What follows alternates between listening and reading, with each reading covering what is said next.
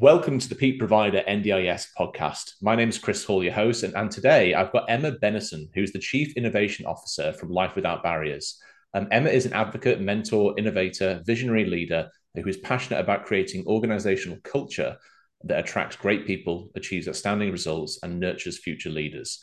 So, Emma, it's a pleasure to have you on today. You're so you're a, a mover and a shaker in the industry. So, I'm really interested to talk about some of the initiatives that you're doing at Life Without Barriers, plus some of the other organizations that you're involved with. So, uh, welcome to the podcast. Oh, thanks for having me, Chris. It's great to be here. Yeah. So, look, I mean, Emma, um, in terms of Life Without Barriers, um, can you tell us a little bit about you know your background and your journey um, in terms of becoming the Chief Innovation Officer at Life Without Barriers? Well, it's been a pretty long journey in one way or another. Um, you know, if we wanted to sort of talk about my advocacy journey, that goes back about 30 years. I've, I think my my first um, real advocacy experience happened when I was about 17, and um, somebody said to me, I was in year 12 at school, and you know how they do those kind of, or they used to do those standardized tests. Mm-hmm and somebody made the mistake of of saying to me, "Oh, in this in the booklet that talks about the test, they say that anybody in Australia, um, or anybody in Queensland, in fact, it was can do can do this test." And and of course that got me a bit fired up because I was like, "Well, hang on, I can't." They've told me I can't because it's you know it's it's quite visual and and whatever, and so I you know I went home and told my dad and and he, he said, Well, what do you want to do about it? And so we went and had a meeting and we got them to let me do the test. And, you know, so that's where my kind of advocacy journey started. And I'm always very kind of grateful to my dad for recognizing that, you know, this was this was an injustice and uh, it was discriminatory and we needed to do something about it. And I always kind of credit him with um, getting me interested in it, really. Um, but you know, since then, I've um, I've held three CEO roles. Um, the first was with uh, Access Arts, the Queensland's arts and disability organisation. I then moved to Arts Access Australia, which is the national um, peak body for arts and disability. Um, and then more recently was CEO of Blind Citizens Australia, the na- national representative organisation of Australians who are blind or vision impaired. And uh, that was up until the uh, until early 2022, and then I uh, took a bit of a well, I was going to say I took a break, but that's not really true hmm. um, because I actually was doing a bit of uh, consulting work and and you know, always advocating mm. here and there, um, doing some board some board roles.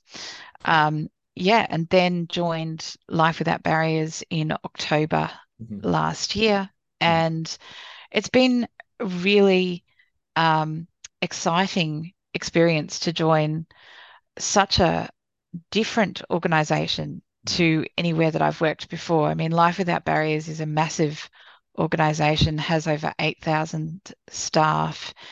It's it's um, started out as a disability organisation, but it's you know transformed into a human services organisation, uh, one of the largest in Australia, and so that's been both you know really exciting, but also quite daunting because it's a you know it's a very very significant gear change for me in some ways. Mm. Um, so, but you know, innovation has always been at the core of everything I've ever done. Mm-hmm. I'm not the kind of person who who just sort of, uh, you know, sits sits back and waits for for things to happen. Um, and so, yeah, this is this feels like you know the perfect the perfect role for mm. me to actually, you know, create change and mm. um, and to and to challenge challenge um, compassionately, but challenge, um, you know, very clearly some of the uh, some of the areas where where change is needed.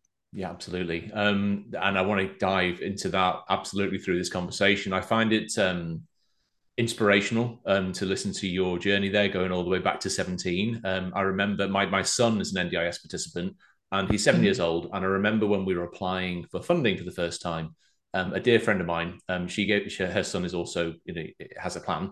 Um, and, and she said to me, she says, look, you are the only person that, and you must, as a father and a mother, um, you know, you and your wife, you must fiercely advocate um, for your child and what their, you know, what their needs are, what they, what their supports are, etc. And because no one else will do it, you know, as well as you. So I think that you know that really speaks to my heart in terms of the parental journey, and you referenced your father there. Yep. Um, it also kind of connects with what advocacy really is, right? So I suppose advocacy is is a combination of standing up for what you know is right, uh, you know, to solve injustice. And um, I want to ask you this: Would you also agree it's an educational piece?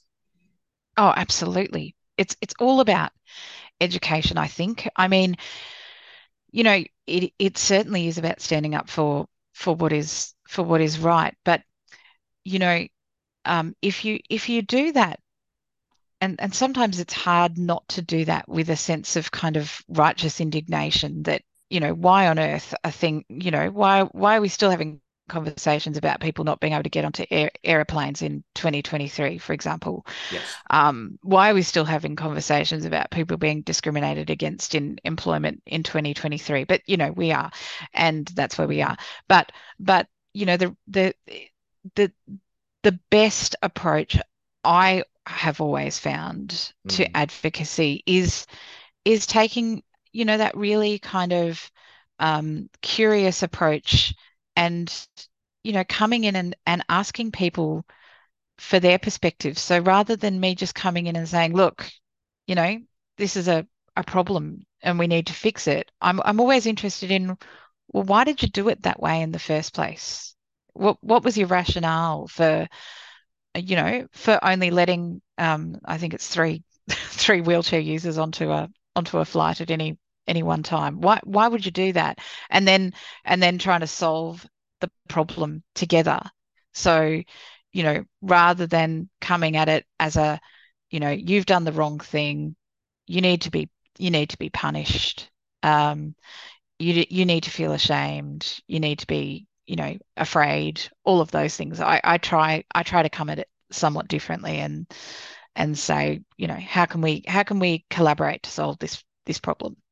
Mm, exactly. Um, and that's interesting because that um i think of a two words come to mind. You've got ignorance and you've got nescience. Now nescience is a not a commonly understood word. Nescience is the lack of knowledge right? So we literally don't mm. have the knowledge about whatever the subject matter is um, the way mm-hmm. I think about ignorance is literally, you know, the ignoring of the facts or the knowledge. You're ignoring the knowledge that you have.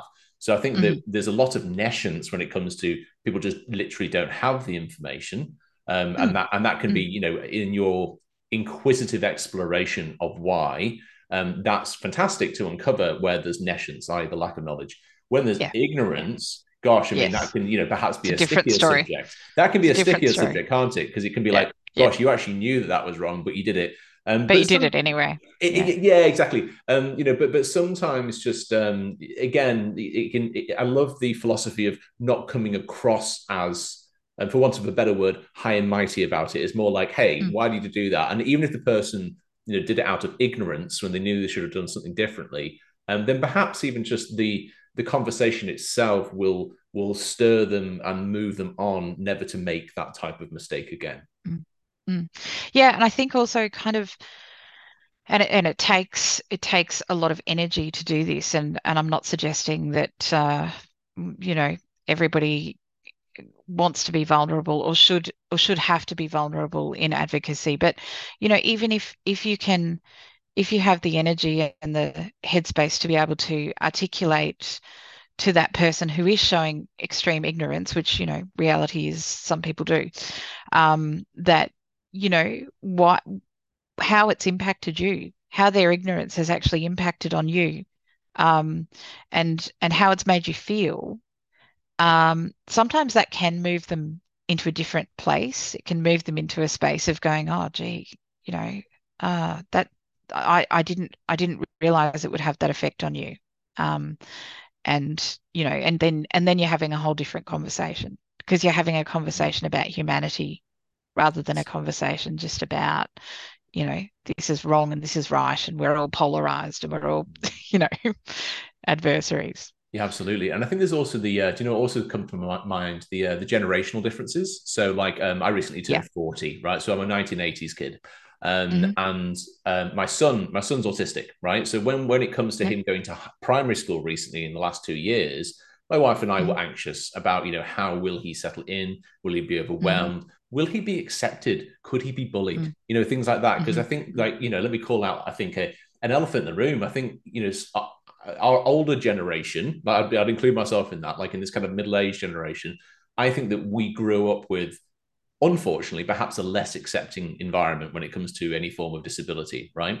And um, what I'm happy to say in my little central coast New South Wales town that I love dearly, um, the, the, the school is so values based and conscious, and and at that kind of level, at the, at the literally the child level of each year group, um, we've had no issues at all, and that's because mm, that's they're leading. It's, it's, so beautiful. They're leading from a place of values, um, and and you know, sure, some kids might go, okay, he's he's different or whatever, whatever is their version of reality, and but but there's an acceptance and and that just mm. like honestly it, it, brings me to tears like just talking about mm. it like it, mm. it, makes me feel mm. very warm and fuzzy now i know not, not every educational institution unfortunately has that but but the just here's the distinction i guess i want to get your insight on you've got leadership of organizations whether it be schools or corporates you know let's say we want to get virgin or jetstar to have a you know, more inclusive approach so you've got to tackle it from the leadership approach but also at that kind of level of what is inside the ecosystem itself, whether it be customers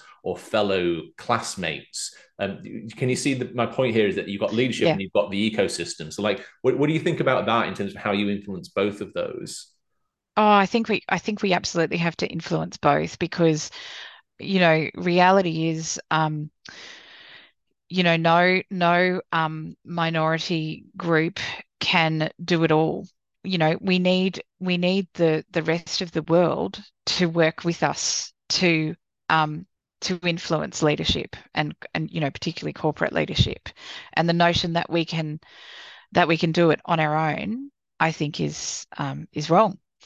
And um, you know i think so i think it is really important that's why attitudinal change and shifting people's perspectives and as you say you know um, getting people to think about values and so forth is is so critical because um, if we're just influencing it from the leadership perspective, then you know we might we might have some wins, and we de- we definitely have had some wins, um, but but we're not going to make that really significant societal shift that we need to make if we want, you know, real um, equity and equality um, for for people with disability and and and people in other um, minority groups as well.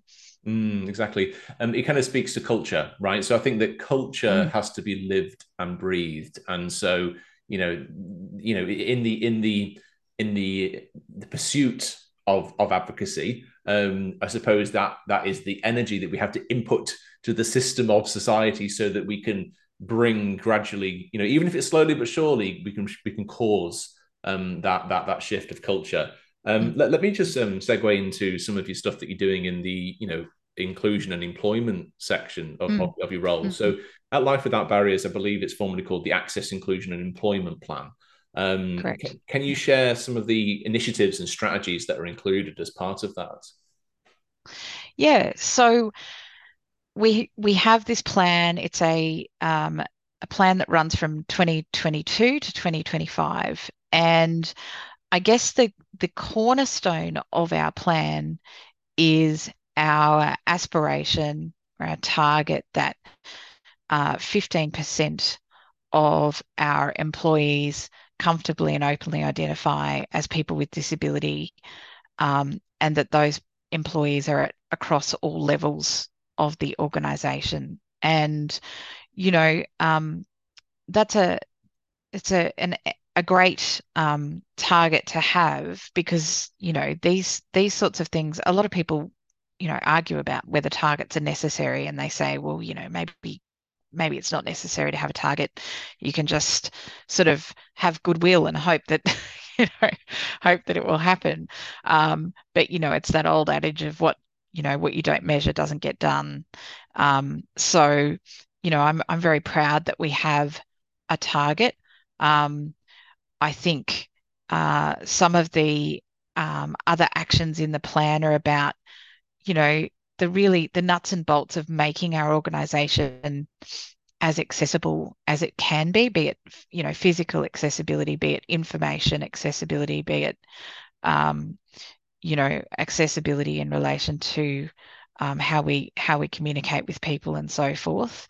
Um, and then the and then the other aspect of it is all about um, employment, and I suppose that's kind of um, at three levels. We're we're looking at our own employment, um, and that's that refers to the target that I just spoke about.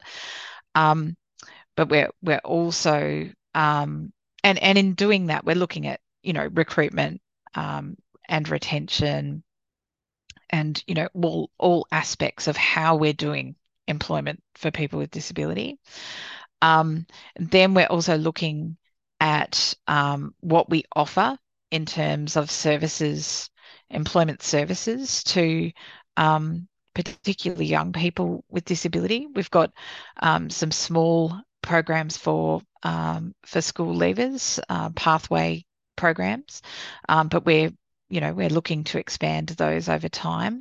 And then we're also very committed to um, capitalizing on our scale and our ability to have impact as a as a large um, influential organization to um, to try to, to to lead by example and um, you know encourage corporates and government and um, you know, other organisations to also um, set targets around employment of people with disability, uh, and then to also um, for us to also influence social policy um, around employment in terms of how the government um, actually responds to the the really significant challenge that we have in the area of, of disability employment.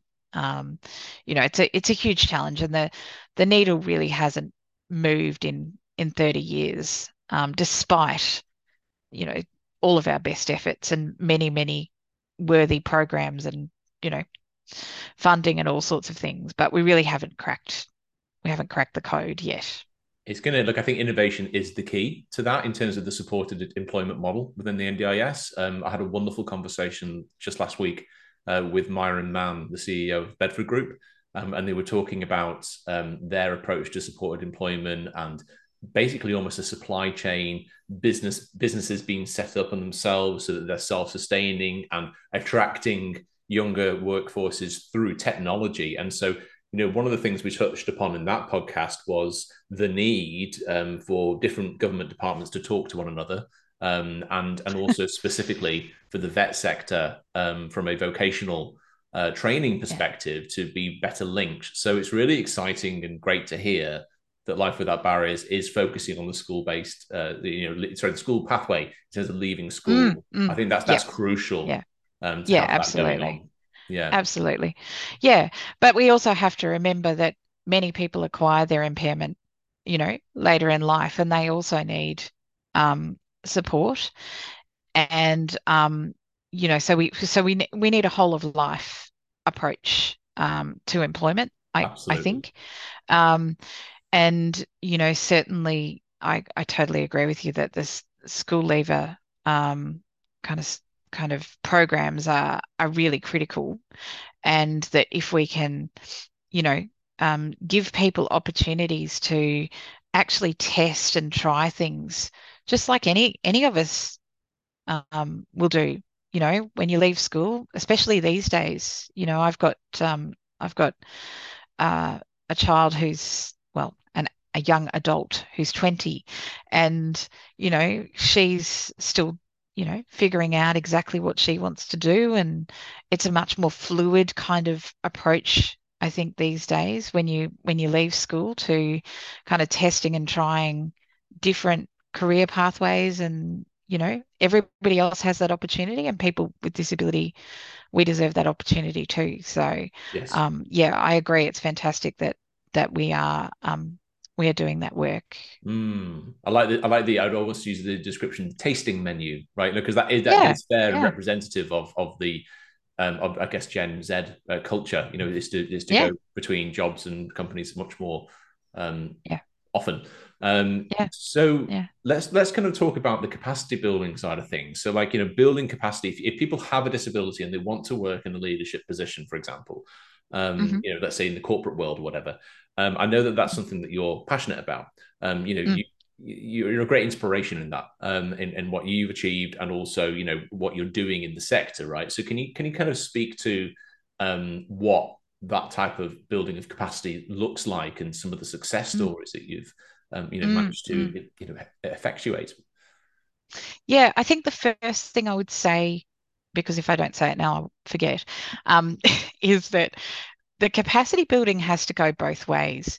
Um, there's there's a real propensity, and it's it's it's not inten intentional, but it concerns me increasingly that there's a propensity for people to assume that that the problem is, or that the the challenge that we face is building the capacity of people with disability so that they can take up leadership positions. Now, of course, that's true, but there's another piece that that sort of gets left out of the conversation, which is equally important, and that is that we need to build the capacity of non-disabled leaders to accept the fact that people with disability actually have the capacity to lead, because that's actually the other half of the equation.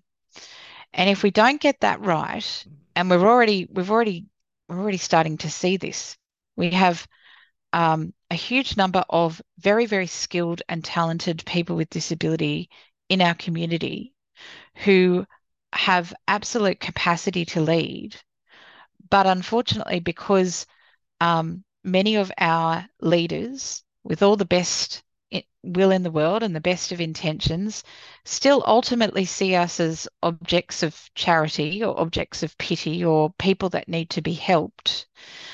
Um, so we have a problem because we're all ready to we're ready to to lead, um, but we can't get in, can't get in the door, um, and that's Mm. before you even get to the question of accessibility and whether we can actually get in the door That's physically. really. Uh, Yeah. however, um, so I think there's still a very medicalized approach. Uh, we, we've we've gotten we've we've made some we've made some um, strides in terms of um, applying the human rights model, I think, in some other areas of um, of disability access.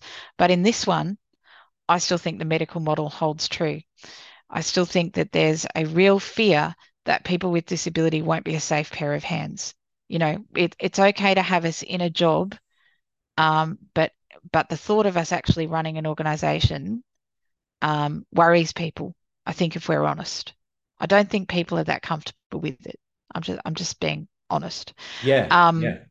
Uh, It's a really good point so because it's the ecosystem thing again. Like we were talking yeah, yeah, about my yeah, analogy of that's my right. son at school, right? You know, if the Yeah, broader ecosystem has acceptance, values, knowledge, etc., then yeah, then yeah, that that's how yeah, that you can yeah create that. Gosh, yeah, yeah, yeah. yeah. So having so having said that, to go back to your question, now Mm. that I've that I've got that out of my system, um, to to go back to your question though, it's a good one.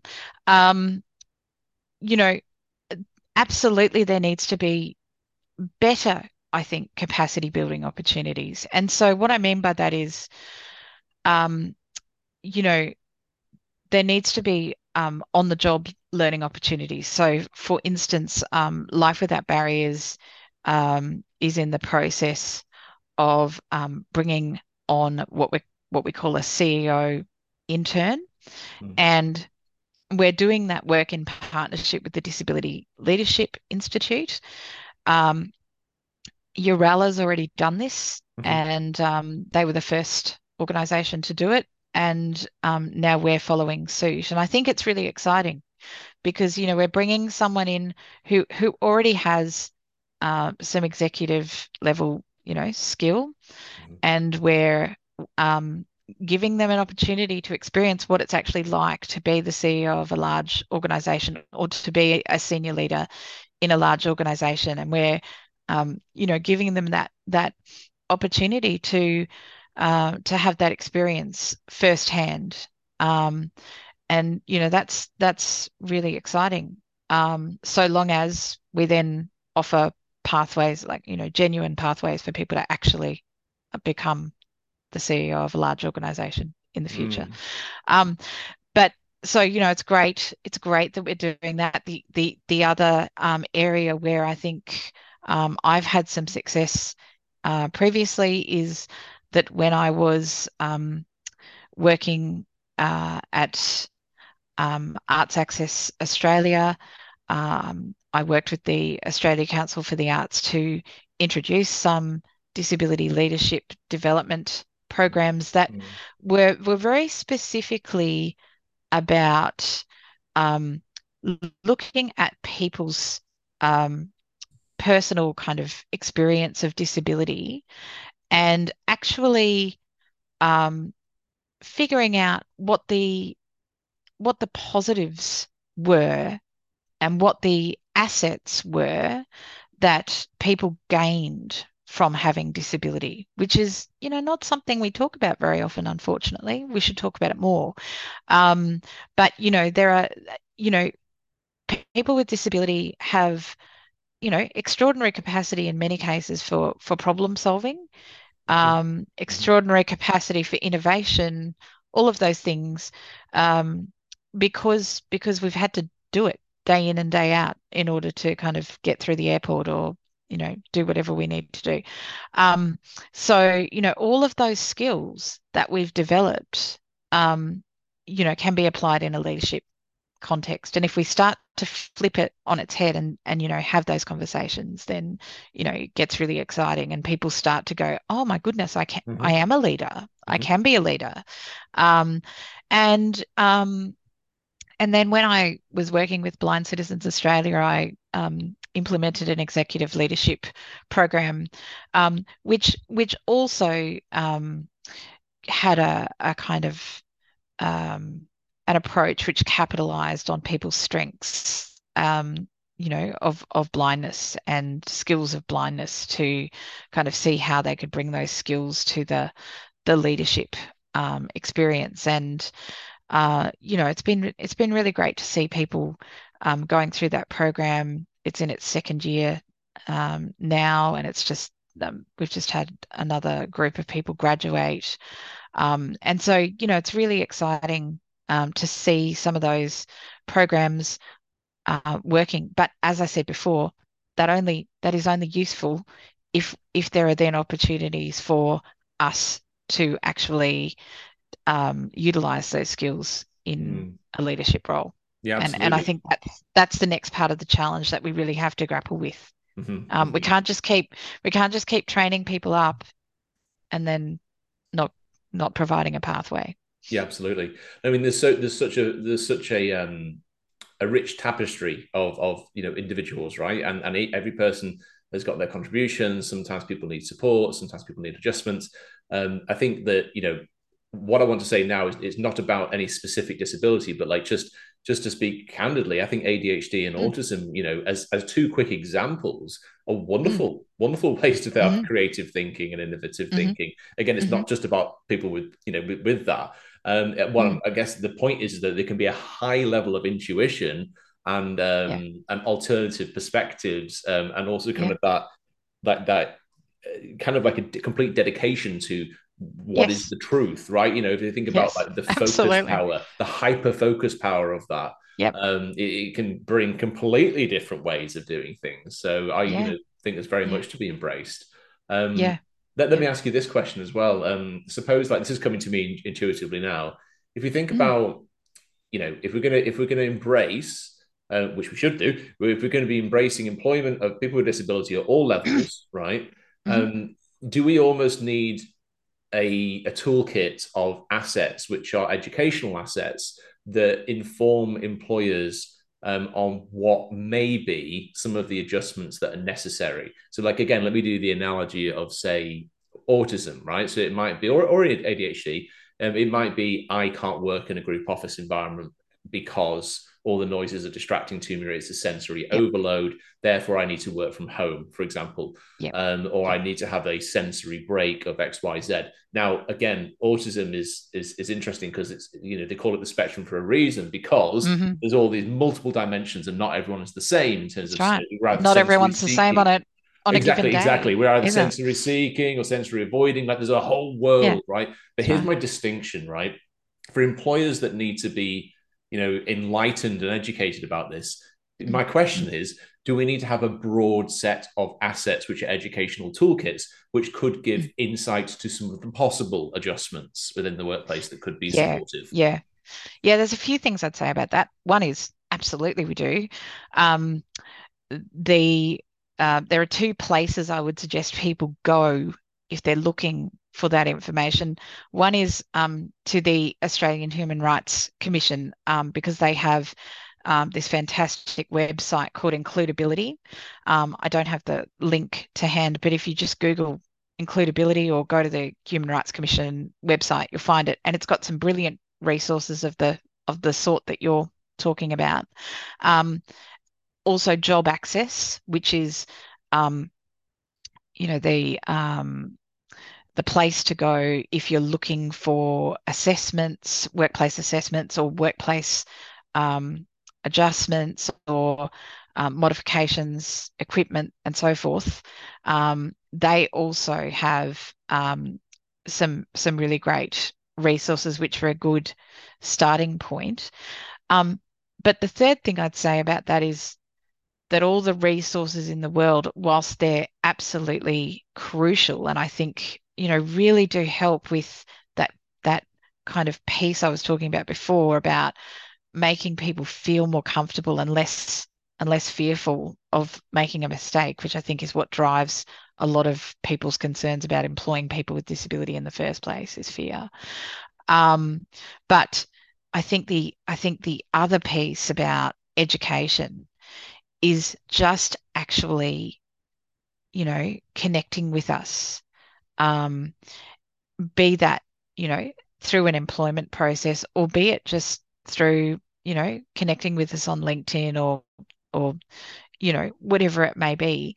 But I don't think there's any substitute for actually, um, you know, sitting down and having a conversation with us. Right. And you're so right. You're so right. Gosh, please continue. I've got so many questions on this point as well. Yeah, is really well. I was I was just going to give you an example. I mean, mm. I, I I do think that I what I'm about to say I sort of have to put a caveat before, mm-hmm. um, which is to say, um, you shouldn't. I'm not suggesting you should rely on a person with disability to have all the answers and to take on the complete the mental load of you know telling you exactly what we need because you know it's a two-way street and you know you need to do some work too however what i would say is one of my most memorable employment experiences was um, i worked in the department of housing in queensland for a while and i had a manager who understood disability very very well and she got me in and she told me that I had the job. And then she basically sat me down and just asked me a, a, whole heap of questions, which frankly really made me think in a way that I hadn't before about how she could and how the team could make the workplace accessible to me. And it was just so refreshing because no one had ever well, people had asked me before, but no one had asked me in this level of of depth, and and no one had really kind of delved into it with me and said to me, well, yes, um, you know, that's one way of doing it, but what about if we did it this way? Would that make it even better? And I my my mind was blown. I was like, you kidding? Like, really? That's amazing. And honestly, it was one of the best workplaces I've ever experienced. And, you know, she she would say things to members of the team like, now you do realize that your reliance on paper is going to be a problem here. You know, you're going to have to, um, and this is back in the, you know, early 2000s when there was a lot more reliance on paper than there is now. But, you know, she was she was putting them on notice. You know, you're going to have to change the way you work and I'm there's no apology for that. That's just how it's going to be. And you know, that's the kind of manager you want. You want someone who's really going to be in your corner and and who's who's not going to make you feel like oh we're making adjustments for you so that you can be here um you you know you're we're not going to make you feel like a burden but someone who's actually going to make you feel like an asset absolutely and it's a it's a really significant shift i think Oh, I love that. That's such an inspirational story, and that that that goes, I would say, beyond management into leadership, right? Like, it's a true yeah. leader. Yeah. Um, yeah. And uh, you know, I want to add to that with one brief thing. I think that you know that example of a leader is someone with the knowledge, um, with the right values, um, and yeah, that's paving the way, right? So I think it's wonderful.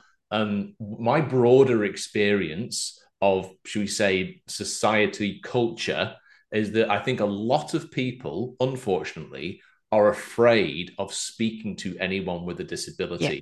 And that, that's purely out of, you know, I don't know. They've got some they've got some mental blocks, right? Um, and then maybe they, they feel not confident in how to interact. They don't know what they're going to say. They don't know what to say mm. themselves. Mm-hmm. Like there's all these things that everyone's got their story and their reason. And, and I can tell that with confidence because um, on the Central Coast where I live, um, um, I've got you know a large friend group, and and I've set up a provision business recently. And you know, out of that friend group, some of the people are like, "Gosh, it's amazing! I wouldn't know what to say." Like they say it, and it's not out of mm. it's not out of um, exclusion. It's out of a nervousness no. and a fear. That's right.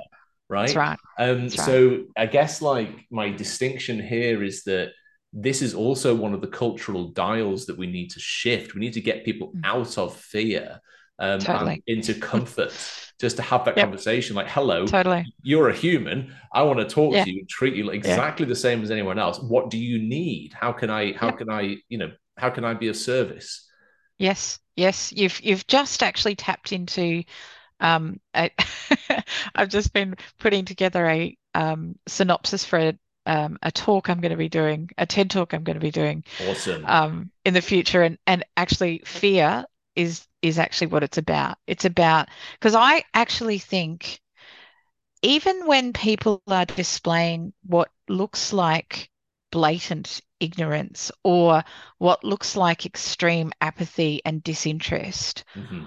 I actually think um, I don't have any evidence, but I mean I've been around for a while and I've been ignored a lot, believe you me. And I I do actually believe that that there is fear underlying those states of being. I think that fear underlies all of it. Um, I, I, I, you know, I have, I mean, I have gone outside my house at times and, you know, had interactions with people and literally thought to myself, can they see me? Or right. am I invisible? Right. You know, and and the impact of that mm. I mean, I laugh it off all the time. Mm. It's mm. I, you know, but the impact of that, if you actually stop to think about it, is actually pretty, pretty horrendous. It's awful. You know, yeah. It's it's not good. and um and you know this is not this is not a poor me story i'm i'm just making the point that mm-hmm. that this this invisibility is is really, really damaging to people in ways that I don't even think that most of us are aware of. This kind of notion that I can walk into a shop. I I remember walking into a shop, into shops when my children were young, like I'm talking maybe, you know, seven or eight. And the shop assistant would still, even though they're children, would still talk to them over me. Right. And I would just have to go, excuse me, hello, yeah. I'm here. Yeah. I'm I'm here. Can you? Yeah. Um. Mm. Yeah, and it and it and it happens. It happens all the time. Yes. And and I agree with you that it's it's absolutely just about people being frightened of saying the wrong thing. And this is where I worry, even though I absolutely understand the power and the force of language this is where I worry about some of the language debates that we get into um, in relation to disability, even though I think they're super important and we have the right to be um, referred to in appropriate in an appropriate way. Mm-hmm. But I do worry that it doesn't help that that sense that people have that it's all just really hard mm. and they're already terrified and then oh god what if they use the wrong word? Right.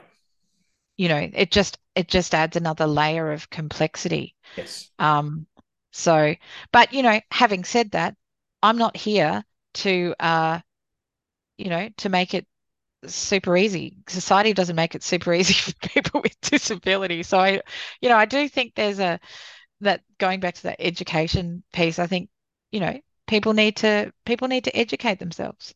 Mm-hmm.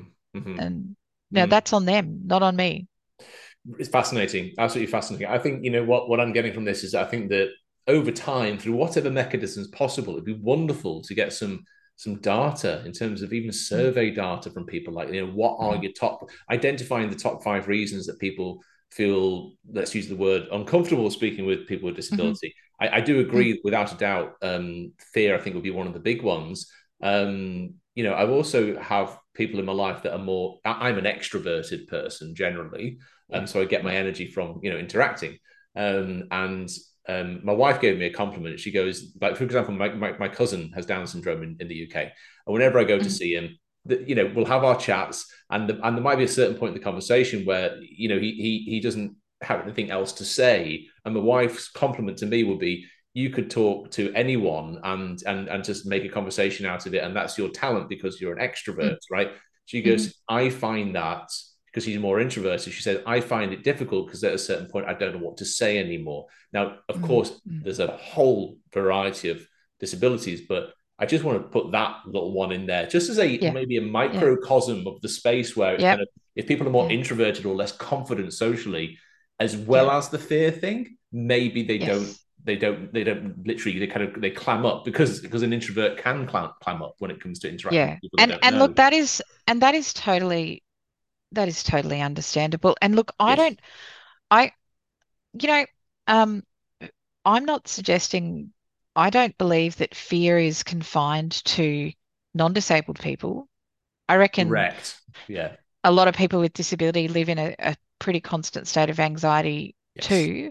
Um, uh, well, so, uh, about whether people will talk to us, um, but also, but also about, um, you know, about uh, you know how how we navigate the world and um, you know whether we are going to be heard whether we are going to be whether we are going to get a seat at the table like you know the the fear is not one way mm-hmm. um mm-hmm. so you know we need to it's it's I, I don't want to create kind of an us and them dichotomy no no no exactly here right. at all because i because i actually think that it's that that's disingenuous mm-hmm. um I've I've I've been fearful at times of um you know of interactions that I've had because I've I've worried that you know I might get it wrong mm-hmm. um and I feel a great deal of pressure as you know a leader in this community to try not to get it wrong um so you know I'm not I'm not suggesting that um, I'm above reproach or that anyone's above reproach but I think the point is that if we all could just stop for, you know, a couple of seconds and remember that we're actually all humans and that we're not actually, you know, we're all interconnected. We're not actually interacting with uh, a person with disability. We're we're interacting with a person. You know, that that would be a really. I mean, I know it sounds kind of really obvious, but but I don't think it is. If it was, we'd all be doing it, wouldn't we? Correct. So. Correct. Correct. And that's probably a good place to wrap it up. Like, there's so many things I'd love to ask you more. I'm just respectful of your time. I noticed that we're coming up on it now. And, um, you know, Emma, gosh, you know, really everything we're talking about here, um, it all, I hope, will continue to shift the dial to ultimately love and acceptance, right? Because with education, with leadership, exactly. the ecosystem, you know, evolving, that ultimately comes down to that love and acceptance thing where there's there's you know we don't yep. see differences we just see we just see opportunities to work together yeah yeah and look it would be really great if we didn't even have to have acceptance just because what are we accepting? Just the isness. Yeah, good point. Are we You're accepting? Right. Just, just, you're right. That's good. That's actually good. Yeah, uh, touche. just- Good, good distinction. I love that. Thank you for making that. Thank you, Emma. That that sharpens even my thinking on that. I appreciate that. Thank you. Yeah. love and uh, I mean I mean I think if we could if we could just have shared shared contribution and and Ah. and eh, you know equity equality and shared contribution um where everybody's contribution is actually valued equally that would be nice that would be nice Love it. Love it. Emma Bennison, it's been a pleasure having you on today. Thank you so much for dialing into the podcast. It really has been an honor to connect with you.